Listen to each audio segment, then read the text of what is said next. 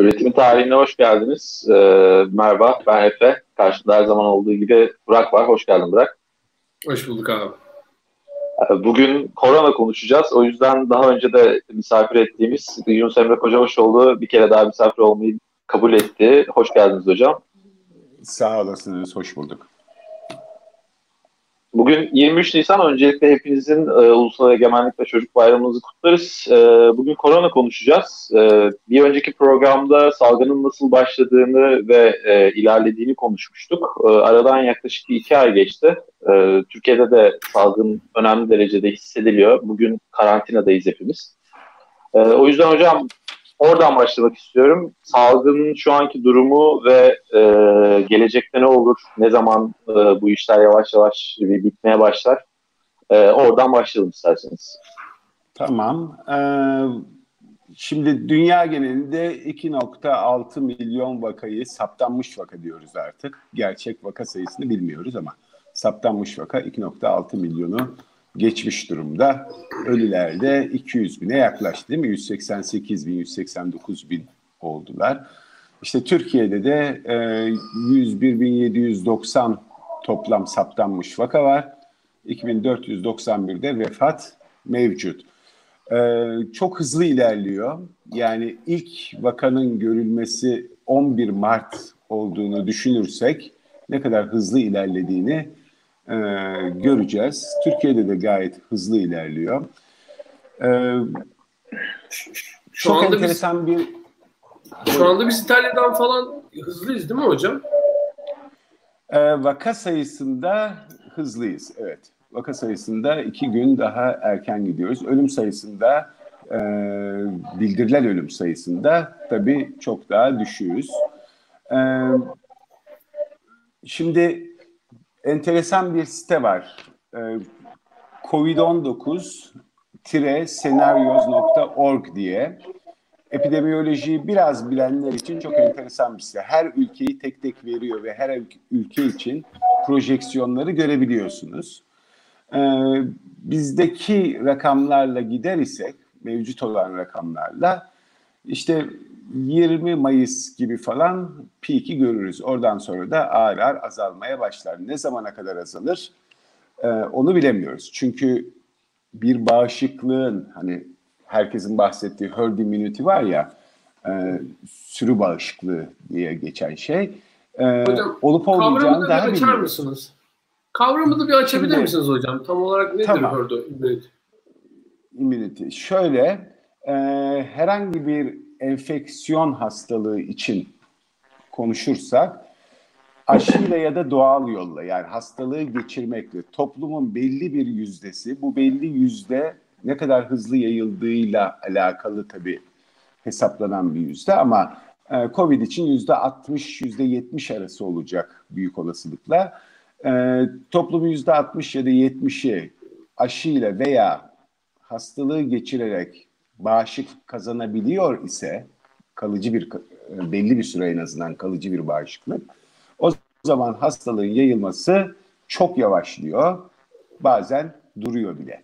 Şimdi buna e, bu bütün enfeksiyon hastalıklarında zaten doğal süreç. Yani enfeksiyon hastalıklarının yavaşlaması ancak bu yolla mümkün. Bunu siz e, saldım çayıra mevlam kayıra biçiminde de yapabilirsiniz. Düzenli bir aşılama programıyla da yapabilirsiniz. O başka bir karar ama e, sonuç olarak artık hastalık eskisi gibi yayılan halden çıkmış oluyor. Yani çok daha sporadik görülmeye başlanıyor. Çok daha tek tük görülmeye başlanıyor. Buna işte sür, e, sürü bağışıklığı diyoruz ya da herd immunity diyoruz. E, Covid için bunun olup olmayacağına çok emin değiliz. Reenfeksiyonlar var. Yani enfeksiyon acaba belli hücrelerde saklanıyor da bir süre sonra geri mi çıkıyor gibi bir kuşkumuz var. Emin değiliz. Çok erken olduğunu hatırlayın. Yani daha bu hastalık ortaya çıkalı değil mi? Dört ay oldu gerçek anlamda hani üzerinde düşünmeye, çalışmaya vesaire başlayalı. Ee, o yüzden bir sürü şeyi aslında bilmiyoruz. Bir sürü şeyi zaman içinde göreceğiz. Ee, şimdi İspanyol gribi örneğini verirsek, İspanyol gribi ilk yıl, tabii ilk yılda çok önemli sayıda insan öldürdü ama esas ölümler ikinci dalgada geldi. Yani bir sonraki yıl geldi. Ee, umarım öyle olmaz. Öyle olursa tabii gelecek yıl için başka bir problemimiz olacak. O zamana kadar e, aşı bulunur mu? İşte 12 ay, 9 ay falan gibi fast track'e aldılar. Fast track'te ilaçların ve aşıların tabii e, daha hızlı onaylanmasını sağlayan yasal prosedür demek.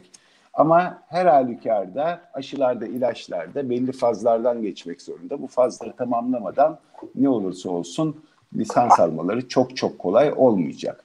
Ee, eğer Mayıs ayında, Mayıs 20 gibi piki görürsek, gerçek anlamda zirveyi görürsek, oradan ağır ağır aşağı doğru gidecek demektir. Ee, zaman zaman o insanların takip ettiği çizgide aşağı doğru eğilmeler, sonra yukarıya doğru artmalar olabilir. Bunların hepsi bildiğiniz gibi özellikle de tanı sayısı anlamında yaptığınız test sayısıyla alakalı.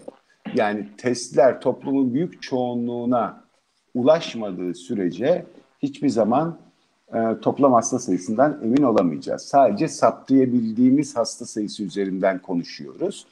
Ölümler de öyle. E, işte Almanya için örnek vereyim size. Almanya'da ölümler niye bu kadar az? Hani Türkiye için deniliyor ki işte Türkiye'deki esas risk grubu olan insan sayısı yüzde on üç. Ee, Avrupa'da hiçbir yerde yüzde yirmiden aşağı değil. O yüzden de insanlar bizde daha az ölüyor. Bu bir tez. Ee, ama Almanya'da öyle değil. Almanya'da bir yaşlı nüfus var. Hani İtalya'dan falan daha az olmasına rağmen var. Fakat şu anda takip ediyorsanız Almanca yayınlarda bayağı ciddi eleştiriler var. Acaba Almanya e, belli hastalıkları öne çıkarıyor ve Covid yazmıyor mu şeye ölüm sebeplerine diye. Aynı kuşkular doğal olarak diğer ülkeler için yani Türkiye dahil diğer ülkeler için de var. Ee, o sebeple bunu zaman içinde göreceğiz. Yani beklenen ölüm sayısı diye bir sayı var. Her yıl e, belli bir sayıda insan ölüyor İstanbul'da diyelim. İşte 2016'da, 2017'de, 18'de, 19'da bu bir e, yani regresyon analizi yaptığınız zaman bu bir trend izliyor. Ve bu trendle 2020'de de yaklaşık kaç kişinin öleceğini biliyoruz. Eğer bu trendden bir sapma varsa, yukarıya doğru bir sapma varsa o zaman açıklamaya muhtaç bir sayı ortaya çıkacaktır. Yani işte bunu da zaman içinde göreceğiz. Yani gerçek sayılar da öyle, gerçek saptanan hasta dışında gerçek yayılımı da ancak zaman içinde göreceğiz.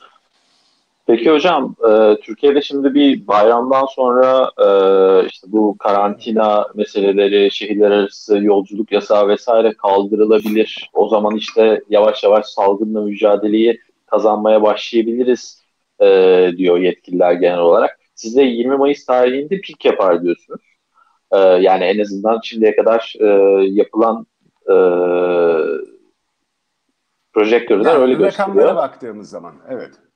Peki e, o zaman sizin bu söylediğinizi dikkate alırsak bizim 20 Mayıs'ta yani işte Ramazan bayramından sonra da uzun bir süre e, en azından bir, bir ay civarı bir süre yine böyle işte hafta sonu karantinalarıyla vesaire geçirebileceğimizi söyleyebilir miyiz? Yani o tabii bir politik karar. O, onu söylemek zor ama makul olan tabii pike ulaşana kadar hani korunması gerekenleri korumak bu giderek zorlaşacak. Bunu diğer salgınlardan biliyoruz. Yani insanlar havalar güzelleştikçe risk algıları azalmaya başlıyor. Sadece havaların güzelleşmesi de değil.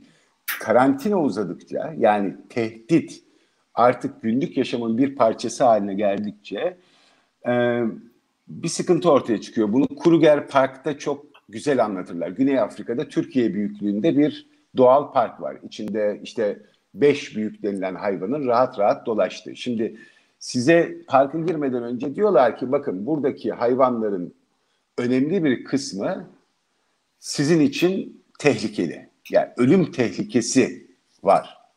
İşte çünkü e, aslanı da var orada, gelgedanı da var gibi. E, insanlar uzun süre kalırlarsa parkta, çünkü park çok büyük ve arabayla dolaşıyorsunuz arabadan çıkmaya başlıyorlar. Bazen piknik yapmaya başlıyorlar. Bir sürü turist bu sebeple ölüyor. Çünkü bir zaman sonra tehdit sürekli hale geldiği zaman tehdit olmaktan çıkıyor. Kanıksıyorsunuz. Havalar da iyileşmeye başladığı noktada giderek bu iş zorlaşacak. Yani e, mümkün mü 20 Mayıs'a kadar parçalı bir şekilde insanları evde tutmak ya da 65 yaş üstü insanları evde tutmak onu bilmiyorum. Ama zorlaşacağı çok net ortada. Ee, eğer önlemler azaltılır ise hastalık bulaşmaya devam edecek. Yani çünkü popülasyonun daha ne kadarının virüsle yüz yüze geldiğini bilmiyoruz. Yani ne kadarı popülasyonun virüsten etkilenmiş o konuda hiçbir fikrimiz yok. Çünkü sadece test yapabildiklerimizi saptayabiliyoruz. Eğer bu çok büyük bir oran değilse tekrar eğri yukarıya doğru kıvrılacak demektir. Yok zaten bu zamana kadar çok büyük bir oran enfekte olduysa o zaman gevşettiğiniz zaman çok ciddi bir yukarıya kıvrım olmayacaktır. Biraz e, riskli diye düşünüyorum. Yani şu an yani şu anda hocam 20 Mayıs dediğiniz tarih bana çok yakın gibi geliyor. Sizce de öyle değil mi? Yani normalleşme süreci için. Ha, normalleşme sürecinden bahsetmiyorum. Peak'i göreceğimiz noktadan bahsediyorum. Yani e, yok, ondan yok, şey, sonra hızlar ya, yavaşlayacak. Bay, bayramdan e, bay, pardon bayram gibi 20 Mayıs olmuyor da doğru. Bayram sonrasında artık normalleşebileceğimizi e, söylüyor ya siyasi aktörler. E, onu soruyorum yani sizce bayram sonrası normal hayata dönmeye başlamak için erken mi yoksa makul bir süre mi? Yani normal hayattan ne kastettiğimize bağlı. Çünkü aslında hafta sonları dışında bayağı normal hayat gidiyor. Ben her gün gidiyorum. İnsanlar her gün işe gidiyorlar değil mi? İşçiler her gün işe gidiyorlar. Ee, tamam 65 yaş üstü ve 20 yaş altı evde kalıyor ama e, sonuç olarak zaten hayatta çok ciddi kısıtlamalar şu anda çok fazla yok. Ya da ben yanlış algılıyorum. Ee, hani hafta sonları hariç, evde kapandığımız hariç. Ee, o sebeple de normal hayata dönmekten kasıt kalabalıkların bir araya gelmesi olacaksa bu riskli. Çok net söyleyeyim.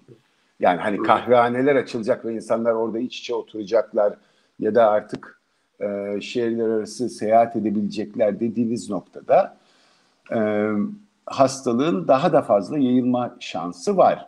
Turizm bu yıl olur mu? Büyük ihtimal olmaz. E, çünkü zaten Avrupalı insanlar çok erkenden bu işleri planlıyorlar ve o dönem geçti. Ee, ve pek çok insanda yapılan anketler var zaten. Bir sürü poll yayınlanıyor. Pek çok insanda zaten bu yıl tatile gitmeyi düşünmüyor. Yani ek risk almayı düşünmüyor. Ee, o anlamda hani işte Ryanair bile bugün dedi orta koltuklar boş bırakılırsa biz uçmayız kardeşim. Feasible değil uçmamız gibi.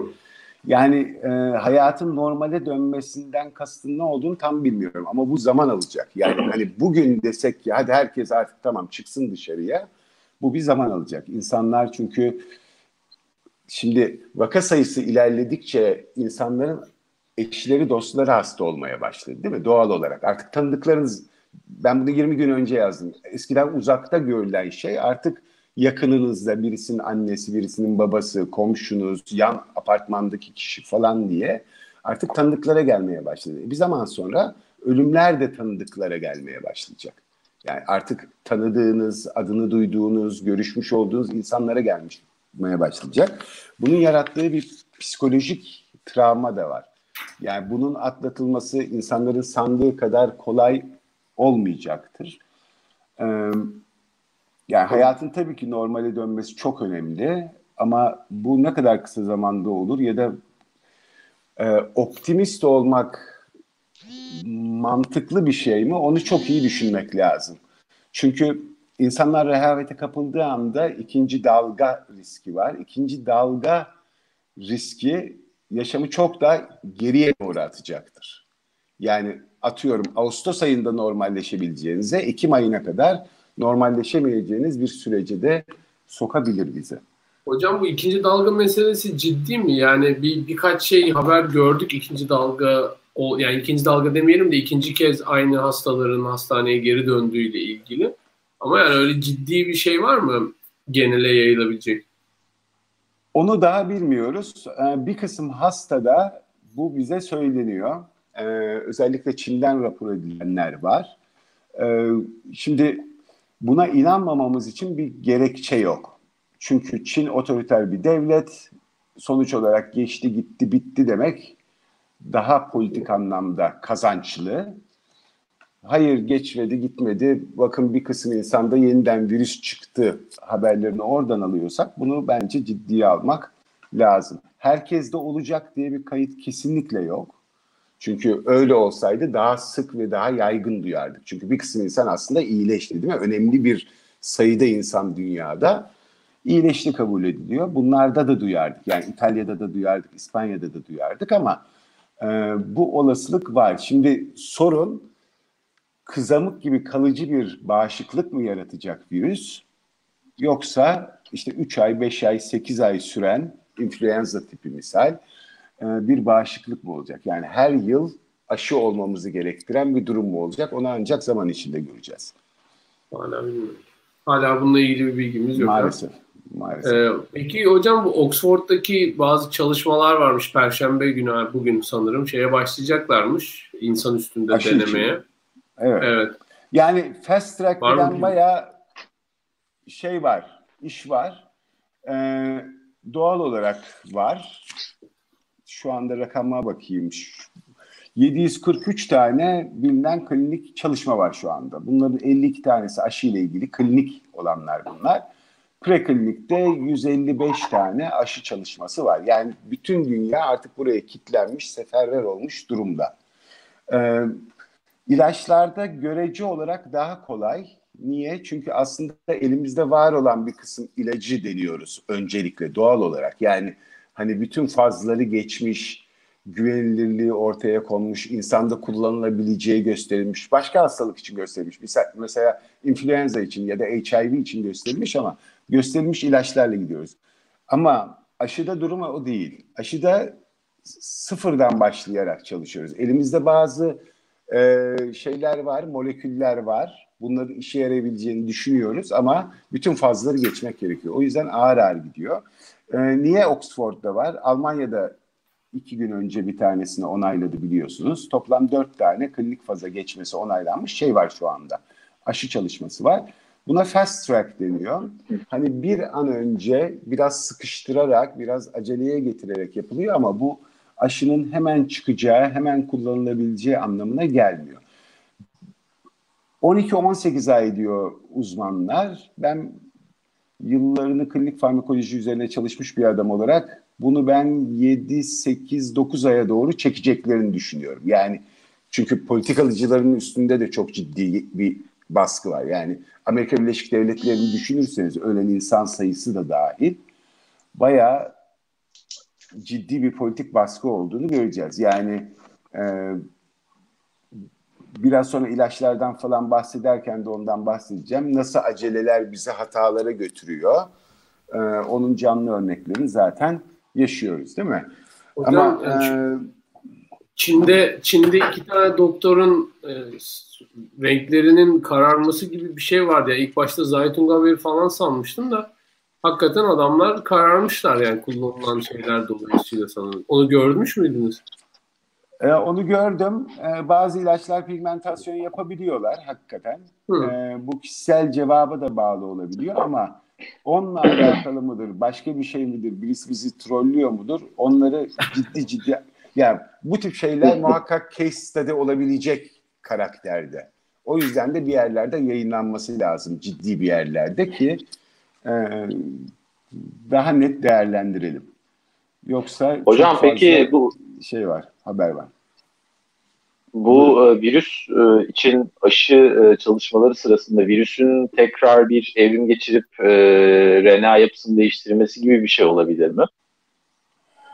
Ya virüsler yapıları gereği mutasyonlar geçiriyorlar. Her mutasyon illa virüsü daha kötü hale getirmiyor. Bir kısmı da virüsün enfeksiyon özelliklerini kaybetmesine sebep oluyor. Ee,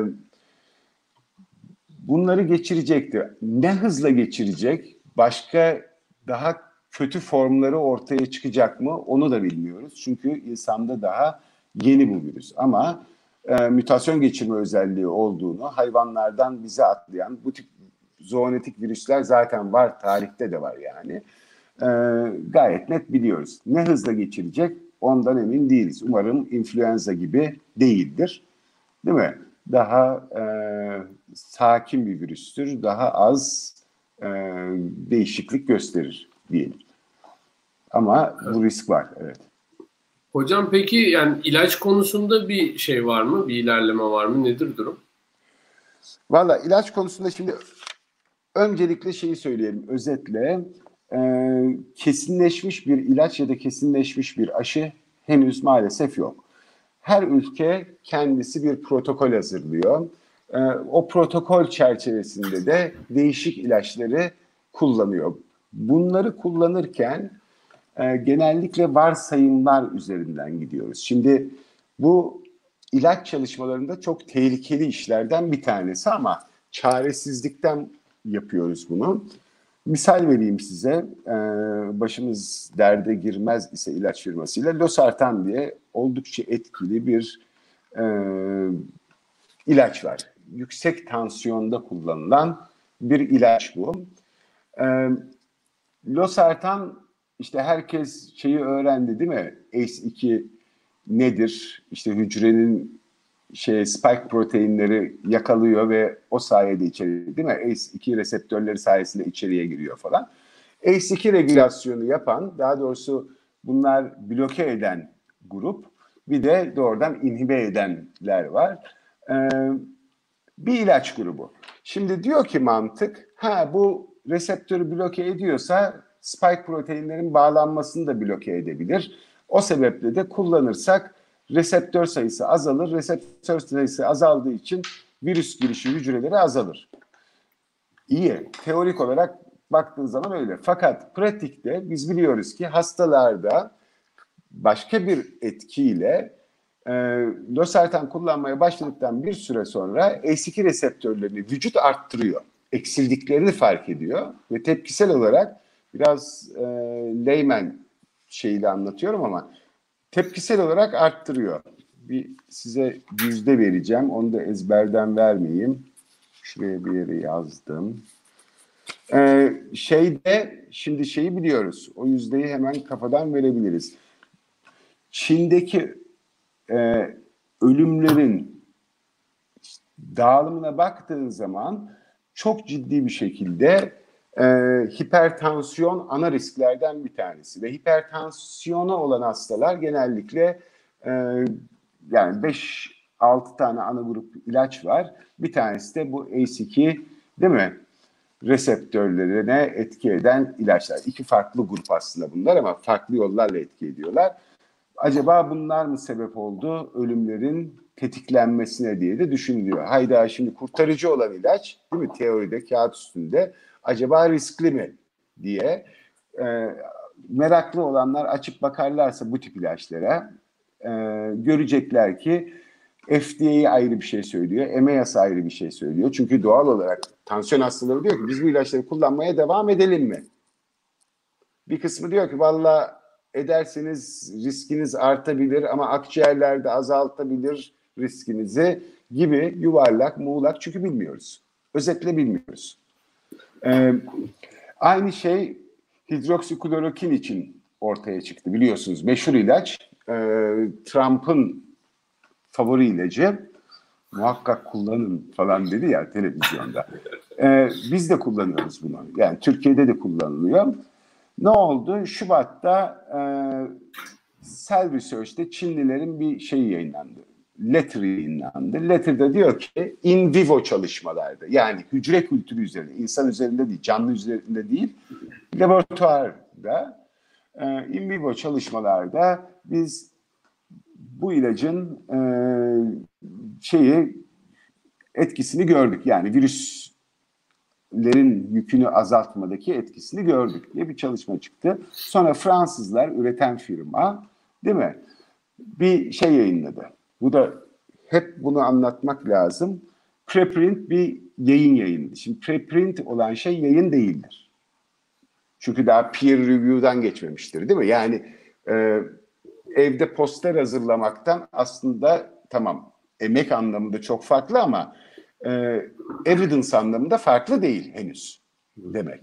Ve orada dediler ki işte e, biz hastalar üzerinde de çalıştık. Sadece in vivo değil yani. Hastalar üzerinde de çalıştık ve gördük ki hastaların virüs saçımları aniden çok kısaldı. Söylemeyi unuttukları birkaç şey ortaya çıktı. E, hastaların bir kısmı öldü. Onları zaman hemen exclude etmişler. Exclude kriteriya içine koymuşlar. Onu söylemeyi unutmuşlar misal. E, ve onunla ilgili de bir sürü ciddi kritik ortaya çıktı. Şimdi hidroksiklorokin bizim lupusta, e, romatizmada, efendim şeyde sıtmada kullandığımız bir ilaç. Ve bu ilacın ciddi yan etkileri var. Kalpte aritmi yapıyor mesela. Değil mi? Özellikle de azitromisin gibi benzer etkileri olan ilaçlarla kullanıldığında daha da sıkıntılı ki azitromisin bizim kullandığımız antibiyotiklerden bir tanesi. Virüs sonrası ikinci enfeksiyonları önlemede çok önemli bizim için. Aynı zamanda böbrek karaciğer problemleri yapabilen bir ilaç. Sinir sistemi harabiyeti yapabilen bir ilaç. Ee, ve bugün 23 Nisan'da EMEA yani Avrupa Birliği'ndeki FDA'in drug kısmı, e, drug otoritesi yani. Çünkü food otoritesi ayrı şeyde Avrupa Birliği'nde. Dedi ki bu ilacı sadece indikasyonları için kullanın. Deneysel kullanım dışında hani işe yarıyor mu diye oturtulmuş bir protokol üzerinden deneysel kullanımlar dışında tedavide kullanmayın diye bugün bir şey yayınladı.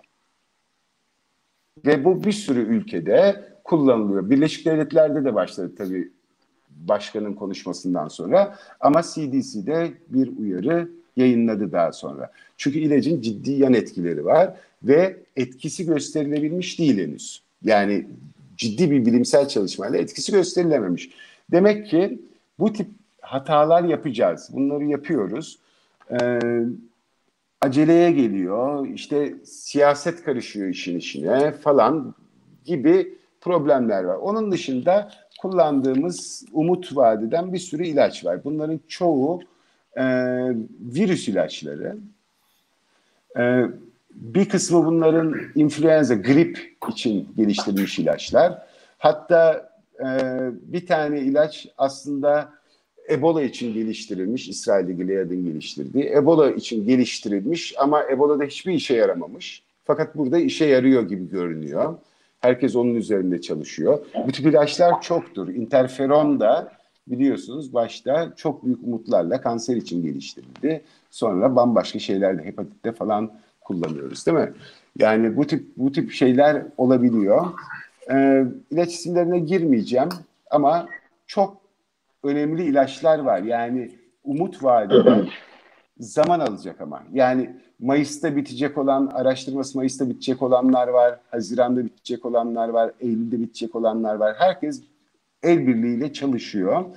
E, çünkü hayvan üzerinde etki göstermek ile mesela biraz önce bahsettiğim Remdesivir'i, Gilead'ın dediğim ilacını şimdi İngiltere çalışıyor. Dün dün mü bir gün önceye de yayınlanan bir şeyde Resus maymunları Hocam evet. görüntüm bir gitti ama nedendir acaba?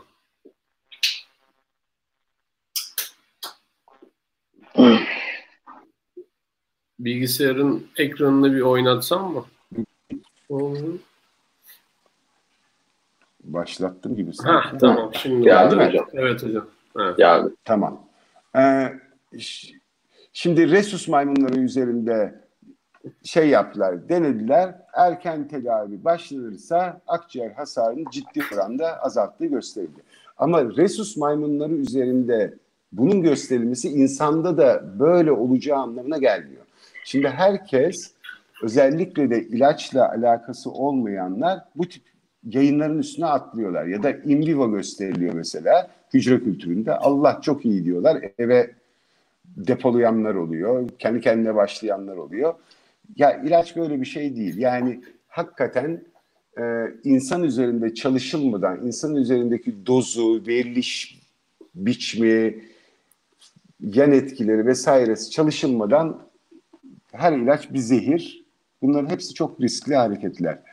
Ama ilaç daha erken çıkacak şeyden, aşıdan. O çok net. Yani Öyle eli kulağındadır diyebilirim. Evet. Çünkü zaten elimizde hazır olan dediğim gibi yani yüzlerce research gidiyor şu anda elimizde hazır olan ilaçları deniyoruz. Çünkü bunların bir kısmı antibiyotik gibi, bunlar antibiyotik değiller, antiviraller ama geniş spektrumlu. Yani jenerik etkiledikleri için mesela RNA strüktürünü etkiliyor ya da spike proteinleri etkiliyor. Etkilediği için birden fazla virüste de kullanma şansımız var.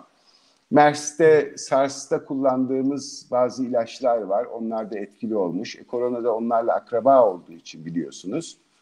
E, o tip ilaçlar da var elimizde yani. Her Hocam, bakalım.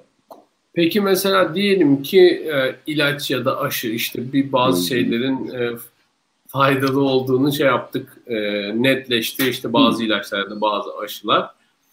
E, bunların e, piyasaya tam olarak e, salınması ve onların bütün piyasaya yetecek, bütün insanlığa yetecek şekilde üretilmesi mümkün mü? Yani mesela işte Oxford'un bulduğu aşıyı atıyorum e, belki de bir e, intellectual property problemi olmadan Türkiye'de de üretebilecek miyiz falan öyle bir şey var mı yoksa? Şimdi e,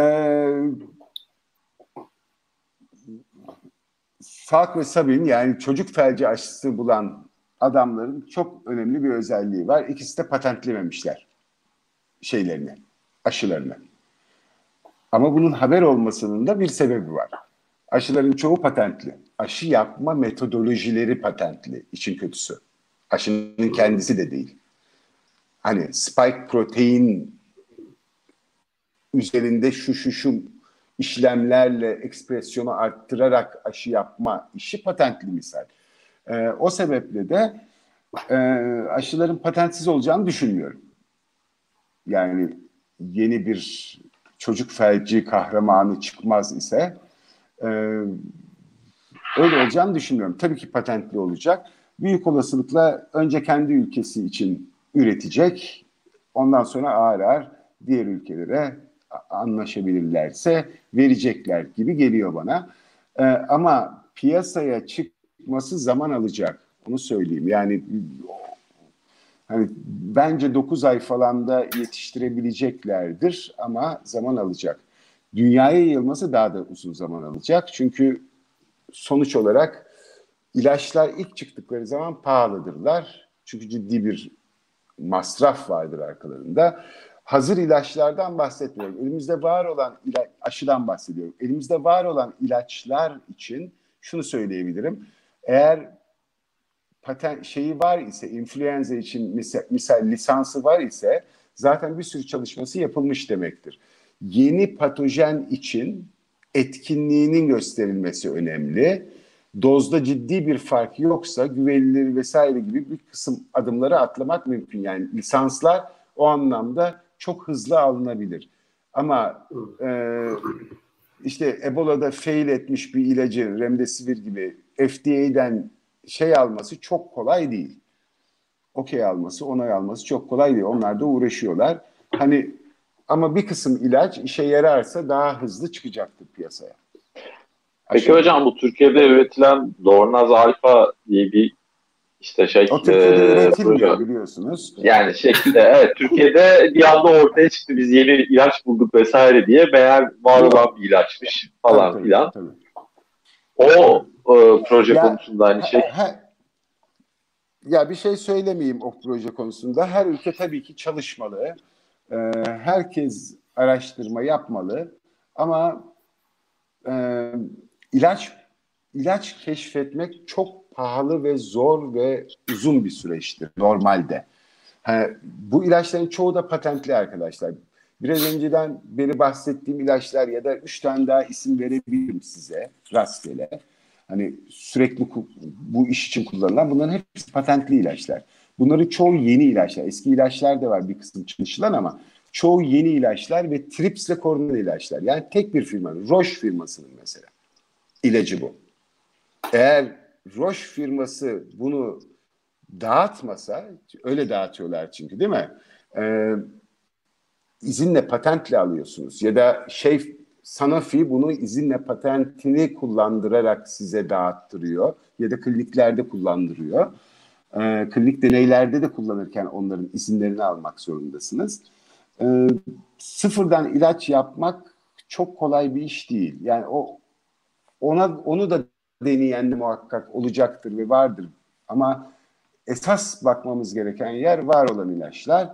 O anlamda tabii ki çalışsınlar ama saydam bir protokol olmak zorunda. Ne yaptığını bilmek zorundasın ve anlatmak zorundasın değil mi? Yani yoksa ben de ne bileyim güzel beş tane kız bulup bir yere kapanıp ne bileyim herhangi bir ilacı çalışabilirim.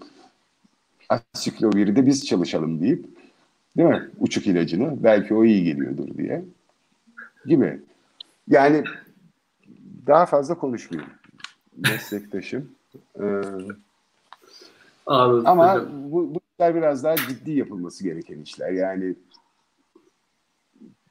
bir Türk bilim adamı bulsun ister miyim? İsterim tabii. Niye istemeyeyim ama bu öyle bir şey değil. Hani E35'imiz de biz yapalım. Tabii ki isterim ama o da öyle bir şey değil. O yüzden Peki şu anda olan durumla ilgili pek bir şey yok yani iç açıcı bir durum yok. En azından böyle özetleyebiliriz herhalde hocam. Ya var zaten bence var ilaç, şey. bence ilaçlar çıkacaktır. Yani e, ve herd immunity de bir şekilde sağlanacaktır. Umarım kalıcı olur. Kalıcı olması durumunda gelecek kışı çok rahat geçiririz. E, aşıya kadar da sıkıntımız olmaz. İlaçlar umarım 3 ay içinde daha netleşmiş olur. Protokoller daha oturmuş hale gelir. Çünkü her ülkenin farklı protokolü var.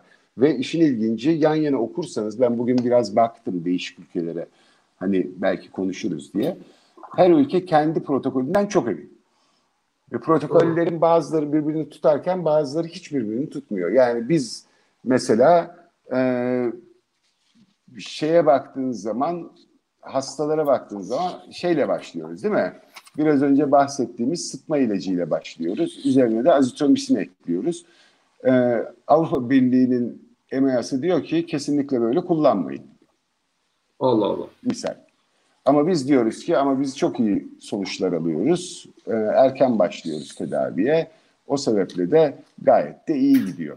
Yani tabii bunların hiçbirini söylemek için yeterli data yok elimizde. Hiçbirimizin yok. Onların da yok, bizim de yok. Hocam Ama şeyi biliyoruz. Bu ilaçların yan etkili, bu var olan ilaçlar oldukları için e, yan etkilerini çok net biliyoruz. Adam da kullanmayın derken yan etkilerinden dolayı kullanmayın diyor. Hocam peki yani şu anda e, Türkiye'de ölüm sayısı görece daha düşük ilerliyor sanırım. Yani en azından bize söylenen o. Evet, Ee, söylenen öyle. evet.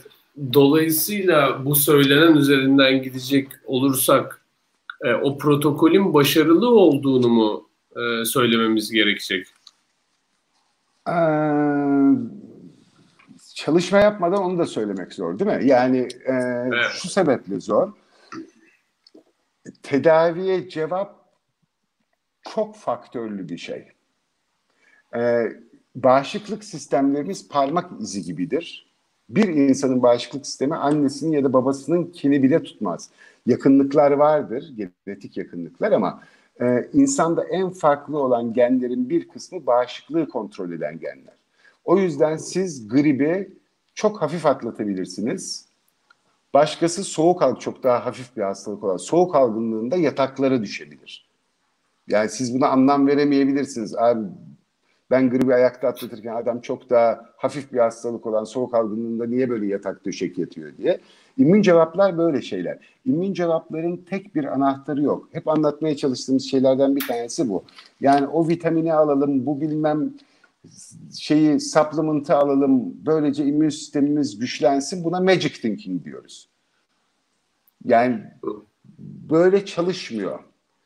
Ha, kendi immün sistemimizi çok iyi bir duruma getirmenin yolu iyi uyumak, sigara içmemek, içkiyi kararında ve düzenli kullanmak, efendim e, stresten uzak dur, durmak, burnunuzda bir problem varsa nefes alma problemi onu çözmek, şişman olmamak vesaire vesaire gibi hani neredeyse herkesin bildiği zor olan değil mi? Kolay olanı hapı yutmak. Tık yutuyorsun hapı. immün sistemin güçleniyor. Maalesef böyle bir hap yok. Yani C vitamini de dahil. Hocam tek başına, sarımsak da Hocam çörek otu var. tamam işte. yani sağlıklı sağlıklı beslenmek çok çok önemli. Yani immün sistemin temellerinden bir tanesi o. Ee, ama maalesef magic pill yok. O sebeple de e, şeye dikkat etmek lazım. Misal bu hastalık daha önce anlattık gerçi. Akciğerde e, ne yapıyor? Akciğerde immün sistemi tetikliyor.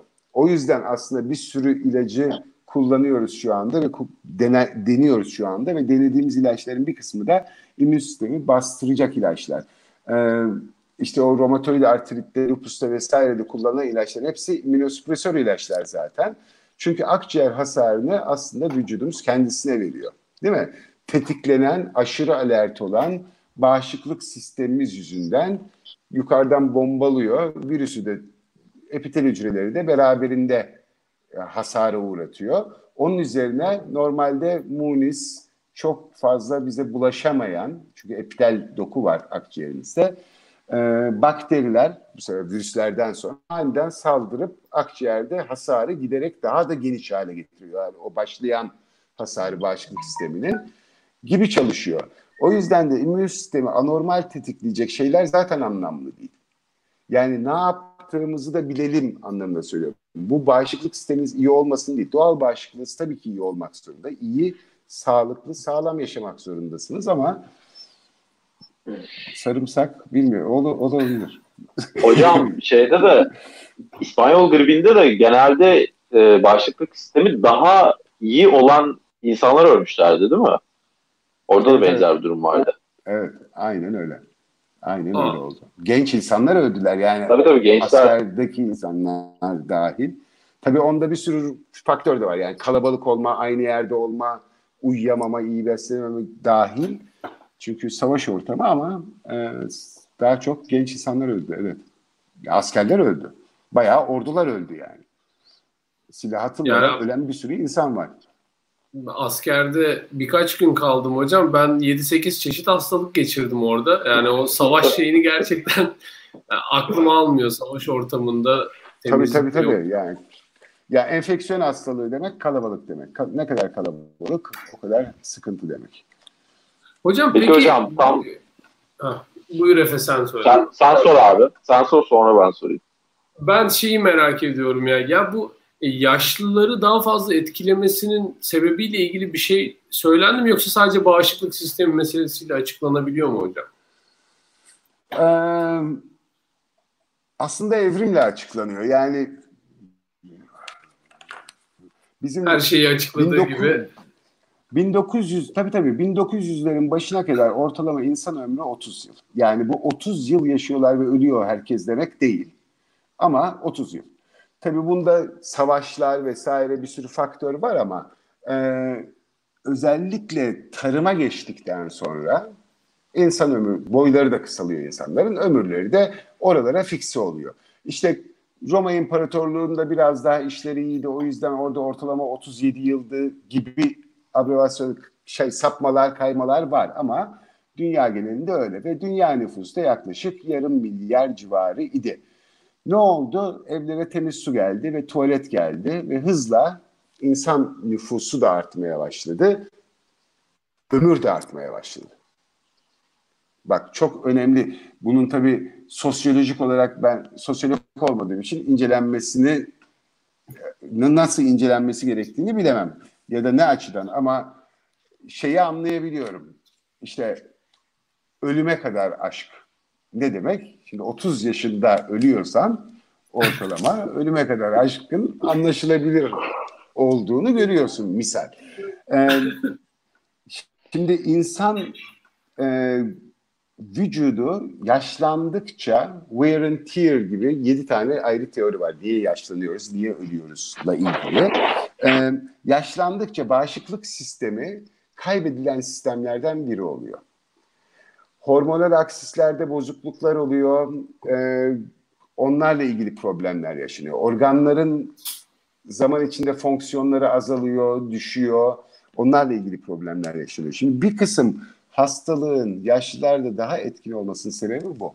İkincisi e, komorbidite dediğimiz olay oluyor. Yani komorbiditeler ekleniyor. Yani adamda şeker hastalığı çıkıyor. Zaman içinde metabolik bir hastalık olarak. Kalp hastalığı, endotel doku fonksiyon bozukluklarıyla giden bu tip hastalıklar misal çıkıyor. Ya da otoimmün hastalıklar çıkmaya başlıyor. Ve bunlar da hem bağışıklık sistemini etkiliyorlar hem adamın genel halini, performansını etkiliyorlar. Şimdi dolaşımı bozuluyor misal. Dolaşım bozulduğu zaman göllenme demek insan vücudunda enfeksiyon demek. Yani herhangi bir dolaşım problemi demek potansiyel olarak orada enfeksiyon oluşma riskinin artması demek. Çünkü dolaşım gerekiyor ki bizi koruyan hücreleri ya da antikorları taşıyabilelim. Değil mi? Bir sürü adamda işte varisler oluyor, onlar oluyor, bunlar oluyor. Yani genel anlamda vücut giderek e, fonks sadece immün sistem zayıflamıyor. Fonksiyon göremez hale gelmeye başlıyor. Bu ikisi birleştiği zaman yaşlılar aslanlar içinde daha kolay yem oluyorlar doğada olsaydık. Değil mi? Mikroplar içinde daha kolay yem oluyorlar. Çok benzer sebeplerle yani bir tanesinde lokomotor sistem çalışmadığı için adam koşamıyor ve ağaca çıkamıyor. O yüzden aslan yakalıyor. Ötekisinde de değil mi virüse karşı savunma mekanizmaları bozulduğu ve zayıfladığı için artık eskisi kadar baş edemez hale geliyor. Maalesef Efendim? yani öyle. Hocam e, enfeksiyon meselesini konuşuyorduk. E, en son orada şeyi soracaktım ben size. Şimdi virüse karşı korunmak için en çok e, söz konusu olan şey maskeler. Maskelerin de birçok türü var. Siz evet. E, neredeyse e, haftada bir maskelerle ilgili bir şeyler yazıyorsunuz. Ben de takip ediyorum oradan ama hani bize de biraz evet. anlatabilir misiniz? Ee, hani Şimdi, normal bir insanın ne kullanması lazım, işte çalışan bir insanın ne kullanması lazım, e, doktorların ne kullanması lazım vesaire. Şimdi virüs bayağı ufak. Önce oradan başlayalım. E, çünkü herkesin kafasının karıştığı nokta burası. Virüs bayağı ufak. E, 0.125 mikron. E, en iyi filtre 0.3 mikron üzerinden yapılıyor. E, nasıl test ediyor? NIOSH'un testini anlatayım size. Oradan ağır ağır geleceğim. NIOSH diyor ki ben bir adamın suratına e, 0.3 mikron büyüklüğünde partiküller içeren, genelde koku partikülleri, genelde de muza benzer kokusu olan bir şey kullanılıyor. E, substance kullanılıyor. 19 litre dakikada hızla göndereceğim diyor. Bu partiküllerin ne kadarı geçebiliyor diyor. Eğer yüzde beşi geçiyorsa buna yüzde 95'i geçmiyor demektir. NIOSH 95 standardı deniyor. N95 dediğimiz şey o. Birleşik Devletler'deki okay. tanımı bu. Yüzde 99'u geçmiyor, yüzde biri geçiyorsa N99 deniyor. Yüzde 99,97'si veya daha iyisi geçmiyorsa hiç geçmiyor kabul ediliyor ve buna da en yüz deniyor.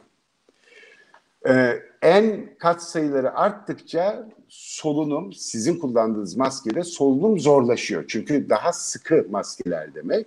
Daha fazla akciğerlerinizi kullanarak nefes almanız gerekiyor. Yani yaşlı bir hastaya en yüz takamıyorsunuz. Çünkü iki saat sonra nefes almaya çalışmaktan perişan olmuş oluyor. Şimdi maskenin nasıl bir şey olduğunu anlamanız için söylüyorum. Yani bir bariyerden geçtiği için zorlanıyorsunuz. Zorlanmıyorsanız maske değildir. Özetle. Bir numaralı şeyimiz bu. Kuralımız bu. Yani taktınız güllük, gülistanlık ne çünkü ben iş sağlığıyla da uğraştığım için işçilerden biliyorum. Yazın hiçbirine maske taktıramıyorsunuz. Çünkü diyorlar ki boğulacak gibi oluyoruz. Yüzümüz terliyor, ısınıyor. Bu çünkü geçiş zor. Ha, Hocam N95, sıkıntı. N95 maske bile e, sokağa çıkıp nefes aldırmıyor yani. Ben bir tanesini takmak zorunda kaldım. Gerçekten lanet ettim ya. Yani inanılmaz tabii, tabii. zor nefes almak. Tabii o bir alışkanlık işi. Şimdi e, N95'in karşılığı Avrupa Birliği'nde Avrupa'da European norms'lar var. E, EN Avrupa Birliği'nin şeyi. E, F, Hocam FFP2 de şöyle, diye geçiyor. Şöyle bir soru tamam, gelmiş. En, o yüzde beş var ya en N95'in yüzde beşi geçiyor demiştiniz. Evet. O yüzde beş hasta et, etmez mi diye sormuş birisi. Eder. Eder. Ee, ama vektörel e, bir dağılımdan bahsediyoruz. Yani virüs yükü diye bir şeyden bahsediyoruz değil mi? Bütün partiküllerin yüzde beşi geçiyor. Ee, bunun anlamı yüzde yüzü partiküllerin virüsse yüzde beşi size geçecek. Ama havadaki partiküllerin yüzde yüzü virüs, virüs değil. değil. mi? Tozu var, o su var, bu su var, ıvırı var, zıvırı var. 2, 19 litre hızla üzerinize doğru püskürtmüyor birisi bunu. O testin koşulları. Hani suratınıza doğru hapşırıyorsa bile korusun diye yapıyorlar bunu. Genellikle suratınıza doğru, genellikle diyorum yoksa oluyor. Ee, suratınıza doğru hapşırmıyor insanlar. Yani koruyuculuk öyle. Aynen şey gibi. E, elinizle suyu tuttuğunuz zaman yüzünüzü yıkamak için alttan su akabilir. Değil mi? Geçirgen hala eliniz. Fakat üstte suyu göllendirebilirsiniz. Vektörel olduğu için de yana doğru dağılır ve sizin için tehdit olmaktan çıkar. Ee, bir de hocam ama teorik olarak tabii ki riskiniz var. Ama riskiniz 10 şeyde yüzde 5'e düşmüş oluyor. Yüzde 100 yerine maskelerin valflerinin çoğu yanda olduğu için o vektörel olarak e, oraya gelip girip içeriye e, zorlaştırıyor bir de o da var yani. Aynen Onu da düşünmek Zaten gerekiyor. o esin, esintiyi kırsın diye yan tarafta. Yani yana evet. koyuyorsunuz ki yüzünüze doğrudan gelen şeyi kırabilsin diye. Aynen öyle. E, FFP'de kalmıştınız ha, hocam en sonunda. Şimdi FFP'ler e, FFP2 N95'e eş FFP3 en yüze eş. En 99 en yüze eş. Ee, şeyi böyle cerrahi maskelerde muhtelif gerçek cerrahi maskelerde e, koruyuculuk yüzde 60 ile yüzde 80 arası değişir. Yüzde 80 FFP1'e eşittir. Ee, ama cerrahi maskeler gerçek anlamda sizi korumazlar. Hiç yoktan iyidir. Ama gerçek anlamda sizi korumazlar. Çünkü cerrahi maskenin temel amacı dışarıya doğru vermek. Yani hastayı, şeyi size gelen insanı sizin hasta etmemenizdir. Hekim olarak takarsınız ki e, herhangi bir şeyi hastaya bulaştırmayın değil mi? Ameliyat ediyorsunuz, o, e, muayene ediyorsunuz, onu yapıyorsunuz, bunu yapıyorsunuz. Eldiven takarsınız. Hepsi hastayı korurlar. E, ancak normal kumaşta yani kaldırdığınız zaman ışığı geçiren bir kumaşta delikler zaten çok büyüktür. Delikler büyük olduğu zaman mikroskopik ölçekte baktığınız zaman değil mi? Şeye benzer. E, voleybol filesine benzer aslında. O noktadan sonra zaten bir saptırma şeyi kalmıyor. Becerisi kalmıyor yani. Çünkü virüs çok küçük. E, o sebeple de evde kendi yaptığınız şeyi takabilirsiniz ama buna çok güvenmek çok anlamlı değil bence. Her yerde çıkıyor değil mi? Nasıl maske yaparsınız, nasıl takarsınız diye. Ee, o biraz yokluktan işin doğrusu. Burnu, burunda tel olması çok önemli maskede. Çünkü yüzünüze ideal oturan maske en iyi maske. N95'ler ve üzeri o tip maskeler zaten yüzünüze otururlar. Cerrahi maske oturmaz. Ama burnunuzda takılı olmazsa cerrahi maske yani tutturamazsanız insanlar hep neden şikayet ediyorlar? Aşağı doğru yer çekimi diye bir şey var. Kayar. Burnunuz dışarıda olduğu zaman hiçbir anlamı yok maskenin zaten. Şey olarak. Bir de hocam tıraş olmak gerekiyor değil mi? Maskenin tam olarak yüze oturması evet, evet. için.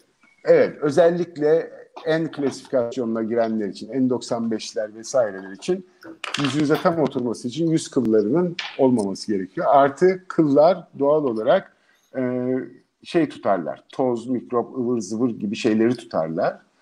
Tuttukları için de kapa normal e, insanda çok büyük problem değildir. Ama kapadığınız anda orayı soluyorsunuz ya içeride olan her şeyi solursunuz. O yüzden ben insanlar şey diye anlatıyorlar. Elinizi yıkayın, eldiven, maskeyi öyle takın, çıkardıktan sonra da yıkayın. Bu doğru. Ama ben her zaman şey de diyorum. Muhakkak yüzünüzü de yıkayın ve kurumasını bekleyin. Ondan sonra maskeyi takın.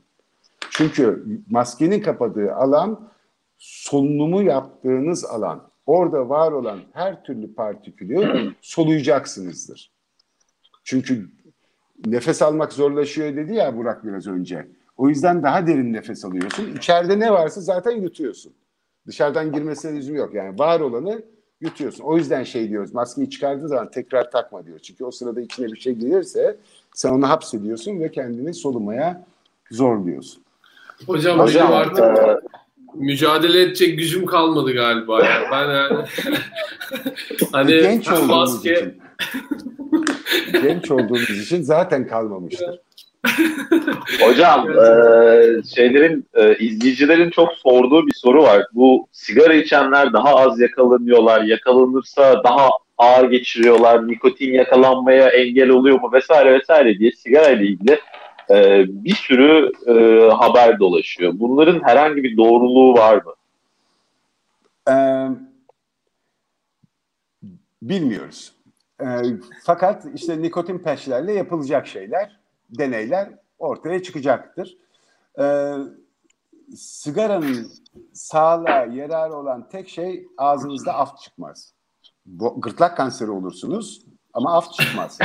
Sigara içenlerde af bastırılır. Onun dışında bir faydasını bilmiyorum ben. Sigaranın Hocam kabızlığa da iyi geliyor diye bir şey var. Asparagas mı? Nikotinerjik reseptör. Daha kolay yolları var ya sigara içmekten. Daha az tedavinin. Ama e, işin şakası bir yana e, akıl yürütmeyle ortaya çıkabilecek ha olabilir denilen şeyler var. Fakat bilimsel yaklaşımda akıl yürütmek en tehlikeli, sizi Aristo yapar, en tehlikeli şeylerden bir tanesidir. Yani gözlem yapabileceksiniz, akıl yürütmenin bir anlamı yoktur. O sebeple de zaten nikotinini şimdi hemen koşarak gittiler nikotin peşlerini aldılar. Bir kısım hastalara takacaklar, görecekler. Yani çünkü nikotinerjik reseptörleri e, şey yapmanın, harekete geçirmenin bir sürü yolu var. İlla sigara olarak içmeniz gerekmiyor nikotini. Hocam Bakacağım. ben son olarak artık saat bir saati de geçiyoruz yavaş yavaş sizi de çok tutmayalım. Tamam. Ben son olarak e, şey Dünya Sağlık Örgütü'nün bu meseleyle ilgili mücadelesine ne diyorsunuz? Size sormak istiyorum. Sizin fikriniz nedir? Sizce bu konuda e, ne bileyim gücü yeterli mi? Yaptıkları doğru mu? Ne diyorsunuz? Ya Dünya Sağlık Örgütü e, çok uzun yıllar ben Dünya Sağlık Örgütü'yle birlikte çalıştım. WHO Collaborating Center'da da çalıştım Groningen Üniversitesi'nde. Dünya Sağlık Örgütü enteresan bir yerdir. Sonuçta politik bir yerdir. Ee, ince dengeler üzerinde yürür. Çünkü sponsorların hepsi devletlerdir. Bunun ne anlama geldiğini üç aşağı beş yukarı tahmin ediyorsunuzdur. Kimsenin kalbini kıramazsın. Kimsenin gönlünü şey yapamazsın. Çünkü Amerika Birleşik Devletleri ana sponsor olmasına ve sözü çok geçmesine rağmen hakikaten çok hatırı geçer bir sürü yerde. Yani sadece Dünya Sağlık Örgütü'nde değil. Küçük devletleri de gözetmek zorundasın çünkü seçimle geliyorsun gibi böyle bir sürü karman çorman birbiri içine geçmiş olimpiyat komitesine benzer. Şimdi olimpiyat komitesinin genel hal ve gidişini düşünürseniz size Dünya Sağlık Örgütü'nün genel hal ve gidişi hakkında bir fikir verir.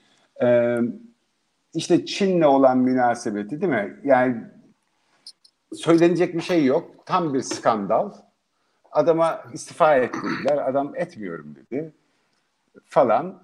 E, çünkü çok lukratif bir iş. Yani alınan paralar çok büyük gibi görünmese de ne bileyim Dünya Sağlık Örgütü Secretary General'ın 2017'deki maaşı 240 bin dolar net. Yani UN sistemindeki hiçbir maaşta vergi yoktur. Yani kendi ülkenize götürseniz bile parayı e, hükümetler sizden vergi alamazlar. Vergiden tamamen yüzde yüz muaftır. Fakat bu işin perdiyemi var, o su var, bu su harcırağı var diyeyim. O su var, bu su var, o toplantıya gidiyorsun, bu toplantıya gidiyorsun falan. O öyle sanıldığı gibi 240 bin dolar küçücük para kaygısız aşım 20 bin dolar ayda onu dişimi sıkıp geçireyim falan olmuyor. Ee, çok fazla kontrat var çünkü. Bir sürü kontrat yönetiyorsunuz. Sürekli birilerine outsource yaptığınız işler var, onlar var, bunlar var. Gerçek bir devlet mekanizması. Ee, insanların çoğu o bürokrasiye çok çabuk ayak uyduruyorlar. Çok çabuk bir parçası oluyorlar. Ee, çok basit bir örnek vereyim. İsmini vermeyeyim çok ayıp olur. Ee, ben Groningen'de çalışırken orada Hollandalı ilaç eczacılık grubunun başında Hollandalı bir adam vardı Cenevre'de.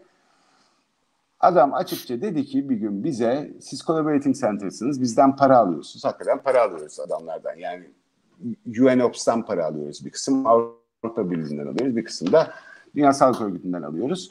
Ee, hani bu desteğin şeyin devam etmesini istiyorsanız ben profesör olmak istiyorum dedi adam. Yani bizim çok üniversitede iyi. çok eski bir üniversitedir. Yani 1680'de evet, kurulmuş. Groningen'de olması Türkiye. Ha, dediler ki yok biz seni yapamayız profesör. Yapamayız deyince bir anda Dünya Sağlık Örgütü'nden gelen paralar bayağı azaldı. Hani kesilmedi tamamen ama bu, bu işler böyle. Yani çünkü bu adamlar ömürlerinin sonuna kadar o işlerde kalmıyorlar. Bir zaman sonra dönüyorlar. Döndükleri zaman iyi pozisyonlar istiyorlar. Değil mi? Gibi. Yani Dünya Sağlık Örgütü maalesef keşke yani çok büyük başarıları var. Çocuk felcini neredeyse ortadan kaldırdılar. Çiçek hastalığını tamamen ortadan kaldırdılar. Bazı şeylerde çok iyiler hakikaten. Aşılama programlarında falan da çok iyiler. Ama çok fazla politik şey altında kaldıklarını söylemek yani birazcık tanıyan herkes bilir. Çok fazla politik baskı altında kalıyorlar. Yani büyük ülkelerin oyuncakları oluyorlar. Peki hocam ben de son bir soru sorayım. Ee, bu e, şimdi virüsün dünyada birçok yerde artık yayıldığını biliyoruz ama en az elimizde evet. data olan yer Afrika. Ve evet. orada da büyük bir nüfus var. Ee, Aynen. Orada bu hastalığın ilerlemesi zaten hani sorumlu bir bölge genel olarak. İşte savaşlar var, kıtlık var, susuzluk var vesaire. Ee, dünyanın geri kalanından daha fazla etkileyebileceği düşünülüyor orayı. O, o orayla ilgili ne düşünüyorsunuz? Orada gelecekte neler olacak? Maalesef daha fazla etkileyecektir. Ee, birkaç sebeple daha fazla etkileyecektir. AIDS'in nasıl başladığını hatırlayın HIV'nin değil mi? Afrika'da başladı. Oradan Avrupa'ya ve Amerika Birleşik Devletleri'ne yayıldı. Amerika Birleşik Devletleri'ne o bağırdılar çağırdı bütün herkes bu bir gay hastalığıdır, odur, budur diye. Döndü dolaştı kabak Afrika'nın başına patladı. Değil mi? Yani AIDS'ten en çok ölen insanlar Afrikalılar. Ee, bir sürü sebebi var ama e, çok basit sebeplerini söyleyeyim. Afrika'da birazcık çalışmış, hani sağlık sektöründe çalışmış herkesin bildiği şeyler var. Bir, e, zaten bir fakirlik var. İki, corruption var. Yani çok ciddi bir şekilde e, suistimal var ve yolsuzluk var. Yolsuzluk var ve işte bugünlerde çok popüler olduğu için ben uzun yıllar Uganda'ya gidip geldim. Gittim ülkelerden bir tanesi. Uganda'da ee, ne yaptınız hocam? akılcı ilaç kullanımı ile ilgili çalıştık orada. E, Museveni'nin ülkesi orası. E, zamanında gerilla lideri işte biliyorsunuz sonradan ülkeyi ele geçiriyor. Demokratik bir ülke yapacağım diyor. Şimdi kafanızı kaşıyamıyorsunuz adamdan izin almadan. Ee, orada mesela biz ilk başladığımız zaman bize hemen uyardılar. Dediler ki burada bir Amerikalı Kampala Üniversitesi'nde Amerikalı bir profesör vardı üniversitenin finans işlerine burnunu sokmaya çalıştı. Abi nereye gidiyor bu paralar diye. Bir gün sokak ortasında serseriler onu vurdular diye. Yani bu, bu çok önemli problemlerden bir tanesi Afrika'da. Ee, ve sağlık sistemi Türkiye'deki insanların çünkü Türkiye'de bir fakirlik var. Onu insanlar fakirlik sanıyorlar ama Afrika'ya gittiğiniz zaman oradaki düzeyi anlamakta zorlanıyorsunuz. Yani e, evleri yok insanların. Karton, buzdolabı kartonların üzerine naylon poşetler geçiriyorlar, büyük çöp torbaları geçiriyorlar ve onların içinde kalıyorlar. Evo gibi. Ee, e, bu insanların sağlığa erişimi, temiz suya erişimi değil mi? Temiz su olmadığı zaman enfeksiyon hastalıkları büyük problem. Ee, büyük ihtimal çok ciddi problem olacaktır. Onları da indirek öğreneceğiz. Yani ani ölüm artışlarıyla öğreneceğiz. Maalesef çünkü e, Ebola gibi, Ebola çok daha ölümcül olması ama Ebola gibi kendini sırlayan bir hastalık değil belli ki bu. Bütün dünyada gösterdiği patern bunun çok hızlı yayılacağı. Ee, Afrika'da da yayılacak çünkü e, tabii hava yollarıyla yayıldığı için en çok hava yolu olan yerlere en önce gitti ve en yaygın oralarda oldu. Ama Afrika'da da kesinlikle kesinlikle olacağını biliyoruz. Bir sürü göçmen işçi var gidip geliyorlar. Değil mi? Bu şeyler hafifletildiği zaman da gidecekler. Güney Afrika başka bir problem kendi başına. Güney Afrika Cumhuriyeti gibi. Ee, ama maalesef pek çoğu hiç haberimiz olmadan ölecekler. Nedenini de bilmeyeceğiz ama geriye dönüp baktığımızda istatistiklere diyeceğiz ki bu yıl beklenen ölüm sayısının yüzde 40 daha fazlası olmuş. Demek ki bu büyük olasılıkla şeyle ilgili, e, Covid ile ilgili diyeceğiz. Maalesef en ağır faturanın ben de Afrika'ya çıkacağını düşünüyorum. Çünkü hakikaten e, ya sıtma ilaçları gibi. Bakın hep o örneğe veriyorum. Hala kininle tedavi ediliyor. Kinin İkinci Dünya Savaşı antibiyotiklerden önce vardı kinin. O kadar eski bir ilaç. Hala Afrika'da pek çok yerde sıtma kininle tedavi ediliyor. Ama turistseniz Lariam alabiliyorsunuz. Daha da iyileri çıktı şimdi. Lariam diyorum ki mevcut şeyleri söylemeyeyim diye. Haftada bir tane içiyorsunuz. Haptan sıtma olmuyorsunuz. Ama tanesi 2 euro. E, Afrika'da 2 euro yok. O yüzden o sıtma oluyor ve ölüyor. Siz onu seyretmeye gittiğiniz ülkede şeyde kıtaya gidiyorsunuz. Ama Lariam var yanınızda. Haftada bir tane bir tane yutarak hiç sıtma olmadan geri dönebiliyorsunuz. Maalesef öyle. Yani e, bu ilaç testlere ödeyecek paraları yok. Bu ilaçlara ödeyecek paraları yok. E, keşke sıtma ilacı hakikaten iyi geliyor olsaydı da o sayede kurtulsalardı ama o da çok şey görünmüyor ve virüs ilaçların çok çok çok pahalı ilaçlar. Durum bu. Hocam o zaman çok teşekkür ederiz. Yine bizi aydınlattınız. Bir önceki bölümü de e, izlemek isteyenler, tabii dinlemek isteyenler o, o bir podcast formatında e, şeyde var. YouTube kanalımızda var. E, yine aydınlandık hocam sayenizde. Sağ olun. Estağfurullah. Estağfurullah. E, yavaş yavaş programı artık kapatıyoruz. Efe sana da çok teşekkür ederim abi. İyi ki yine varsın karşımda. Yalnız hissetmedim Yunus Emre Hoca'nın karşısında. ee... da, iki dakikanız varsa ben de şarkı türküyle kapatayım.